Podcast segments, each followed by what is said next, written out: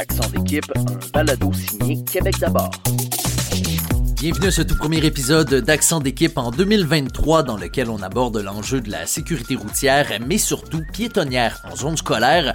Le 24 janvier dernier, des manifestations étaient organisées un peu partout à travers la province sous le thème La fin de la récré a. Parents et élèves ont fait résonner casseroles et trompettes sur le chemin de l'école pour réclamer qu'on améliore la sécurité des jeunes écoliers. Le chef de Québec d'abord et conseiller municipal de Mézeray-les-Raies, Claude Villeneuve, ainsi que la conseillère municipale de Vanier-du-Berger, Alicia Despins, ont marché à leur côté. Ils ont ensuite pris quelques minutes pour s'asseoir et échanger leurs observations sur le terrain.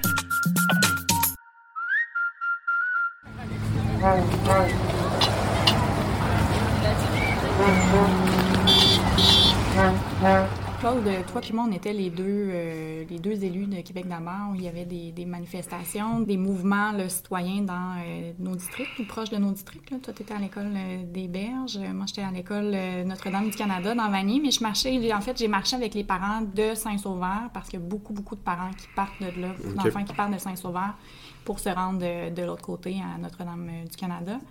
Puis c'est un peu des, des réalités qui sont similaires. Là. Dans mon cas, ben traverser euh, Wilfrid Amel, traverser euh, Pierre Bertrand, c'est pas évident. Euh, l'école des Berges est un petit peu dans la même situation, pas une petite école de quartier dans un, dans un secteur très résidentiel où ça roule pas vite. L'école des Berges, euh, c'est un secteur qui est vraiment sous pression parce que, bon, pour ceux qui connaissent l'endroit, là, c'est juste à côté de la Marina Saint-Roch. Quand on, on, passe là, c'est une artère qui s'appelle Prince-Édouard. Puis ça, anciennement, c'était un chemin de fer. Puis c'est comme devenu, c'est presque une autoroute en ville, là. Dans le fond, c'est un petit peu le, le, chemin qui permet de se rendre là, entre le secteur de la gare du Palais puis de la SAQ jusqu'à l'autoroute Laurentien. C'est quasiment une voie rapide entre les deux. Puis l'école des Berges est directement sur cette, euh, cette artère-là. Il y a un secteur plus résidentiel qui se trouve au sud d'où euh, viennent la plupart des gens qui vivent là, mais ça fait en sorte que pour se rendre euh, à l'école des Berges, il faut traverser le Prince-Édouard. Puis, comme automobiliste, je peux le dire, quand on passe là, on n'est même pas conscient d'être en zone scolaire. Là, puis, ça fait partie des problèmes. C'est que, comme automobiliste, on a besoin d'être sensibilisé au fait qu'on arrive dans une zone qui devrait être un sanctuaire, mmh. qui devrait être un endroit où on fait attention. Puis dans un secteur comme Prince-Édouard, on n'est absolument pas conscient de ça. Même l'automobiliste bien intentionné s'en rend pas compte. C'est pour ça qu'il faut revoir la façon dont ces secteurs-là sont aménagés. Hmm. Puis pas juste en attendant, disons, que, le boulevard urbain, parce que cette situation-là, c'est un peu un des arguments de, transformer Laurentien en boulevard urbain. Je pense qu'aujourd'hui, à l'époque où on vit, on ne veut plus d'une autoroute, euh, d'une piste de course. Là. Ça, on a entendu beaucoup de M. Lamorme à l'époque. Donc, euh, d'une piste de course directe au centre-ville. Les gens arrivent vite, puis c'est comme si cette vitesse-là est adoptée jusqu'à leur destination. Fait que c'est sûr que quand ils arrivent sur Prince-Édouard, c'est comme si c'était pour eux, c'est comme le prolongement de l'autoroute, là. Euh, ce qui n'a aucun sens aujourd'hui. Puis c'est un peu la même chose aussi quand on essaie de traverser de Saint-Sauveur à Vanier, euh, traverser avec les, euh, les, élèves, avec les enfants, Wilfrid Amel, six voies. Les gens qui sont sur Wilfrid Amel, c'est tellement large. Euh, les lumières sont, synchronisées pour que tu puisses, euh, tu puisses quand même faire un long bout sans devoir t'arrêter. Fait la vitesse est là aussi, en plus du trafic. Il y a des gens qui pensent parfois, qui craignent qu'on va veuille mener une guerre automobile, mais en fait, moi, quand je vois des situations comme celle-là, c'est plutôt d'arrêter de mener la guerre aux autres usagers mhm. de la route, aux enfants qui, qui marchent, aux cyclistes, tout ça. C'est que c'est un modèle de développement où il fallait que les autos passent, il fallait qu'il y ait le moins de contraintes possible, il fallait que le, trafic circule, puis au détriment de tout, à peu près tous les autres usages que tu peux imaginer dans une voie de circulation, des gens qui vivent autour puis qui vont autour faire des activités comme aller à l'école. Il faut penser la façon qu'on voit l'aménagement du plus petit au plus grand, protéger l'usager le plus vulnérable, le plus petit, vers l'usager qui, qui, lui, est bien mm. protégé. Là. Donc, c'est pas des aménagements qui ont été construits, qu'il y a des enfants qui marchent là. Ben non, c'est un héritage qu'on promène. Wilfrid Amiel, c'est vraiment un bon exemple. Euh, Pierre Bertrand, il a été construit où il n'y avait même pas de trottoir. C'était, la rue arrête sur le terrain des gens, dans le fond. Que on a fini par réussir à construire un trottoir l'année passée seulement. Ça a été très long parce qu'après ça, c'était des entrées, c'était des acquisitions. Euh, c'est pas, pas simple à faire, plus la construction. Pierre Bertrand a été construit, pas de trottoir. Les, arrêts de bus euh, du RTC étaient dans, quasiment dans, dans l'emprise de la ville. Euh, puis l'hiver, avec les bancs de neige, ben, finalement, les gens se ramassaient sur le boulevard à attendre l'autobus. Fait qu'on on, vit, dans le fond, avec cet héritage-là de, de rues, de boulevards qui ont été construits comme ça se faisait à l'époque. Mais là, aujourd'hui, ben, on veut encourager nos enfants à se sentir en sécurité, à adopter des comportements euh, qui sont sécuritaires lorsqu'ils vont à l'école, puis à les encourager à aller à l'école à pied parce qu'il y a plein de bienfaits qui vont avec ça. Euh, tu sais, si pas obligé d'aller porter ton enfant euh, en auto ou si l'autobus n'est pas nécessairement obligé de venir te, chercher, il y a quand même plein de bénéfices à ça. Je sais que tu étais avec ta fille à la manifestation qui n'est pas encore à l'école, mais comme parent, je sais pas comment tu peux te sentir là-dedans. Ben, euh, il y a ça aussi, c'est que moi, j'ai, bon, il y a différentes situations pour les écoles. Puis moi, j'ai une école près de chez moi où éventuellement ma fille, à partir d'un très jeune âge, va être capable d'y aller à pied toute seule. Euh, mais c'est un privilège, ça, dans mm. pouvoir choisir de t'installer dans un coin proche d'une école comme ça. Puis c'est pas tout le monde qui. On n'a pas toujours le choix de magasiner, là. C'est, c'est va être quoi le cheminement scolaire de nos enfants. Et euh, c'est malheureux parce que à la fin, c'est la première quiétude dont tu as besoin, de savoir que tes enfants, justement, puis c'est pas juste l'école, c'est pas juste de 9 à 5, ils vont au parc école en dehors des heures de scolarité également, puis c'est beaucoup comment ça se vit dans nos quartiers. Puis d'un endroit, d'un quartier à l'autre, ça va être différent. Il y a des endroits où les écoles sont comme enclavées, où il faut vraiment que tu fasses un spécial pour le secteur-là. C'est pas là qu'il y a le plus gros problème.